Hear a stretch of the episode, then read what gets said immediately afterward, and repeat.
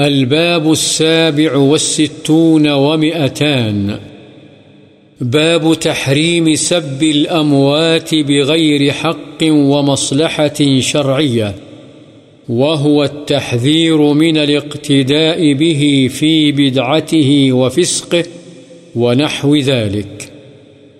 فوت شدہ لوگوں پر ناحق اور کسی شرعی مصلحت کے بغیر سب و شتم کرنا حرام ہے۔ اور مصلحت شرعی یہ ہے کہ کسی بدعتی اور فاسق وغیرہ کی بدعت اور فسق وغیرہ میں پیروی کرنے سے لوگوں کو بچانا۔ اور اس میں وہی آیت اور احادیث ہیں جو ما قبل کے باب میں گزریں۔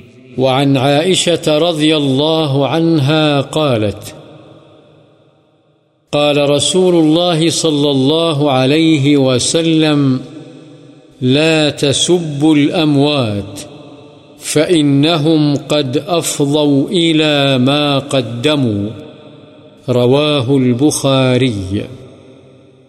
حضرت عائشہ رضی اللہ عنہا سے روایت ہے رسول اللہ صلی اللہ علیہ وسلم نے فرمایا، فوت شدہ لوگوں کو برا بھلا مت کہو، اس لیے کہ انہوں نے اچھے یا برے جو عمل آگے بھیجے وہ اس کو پہنچ گئے بخاری۔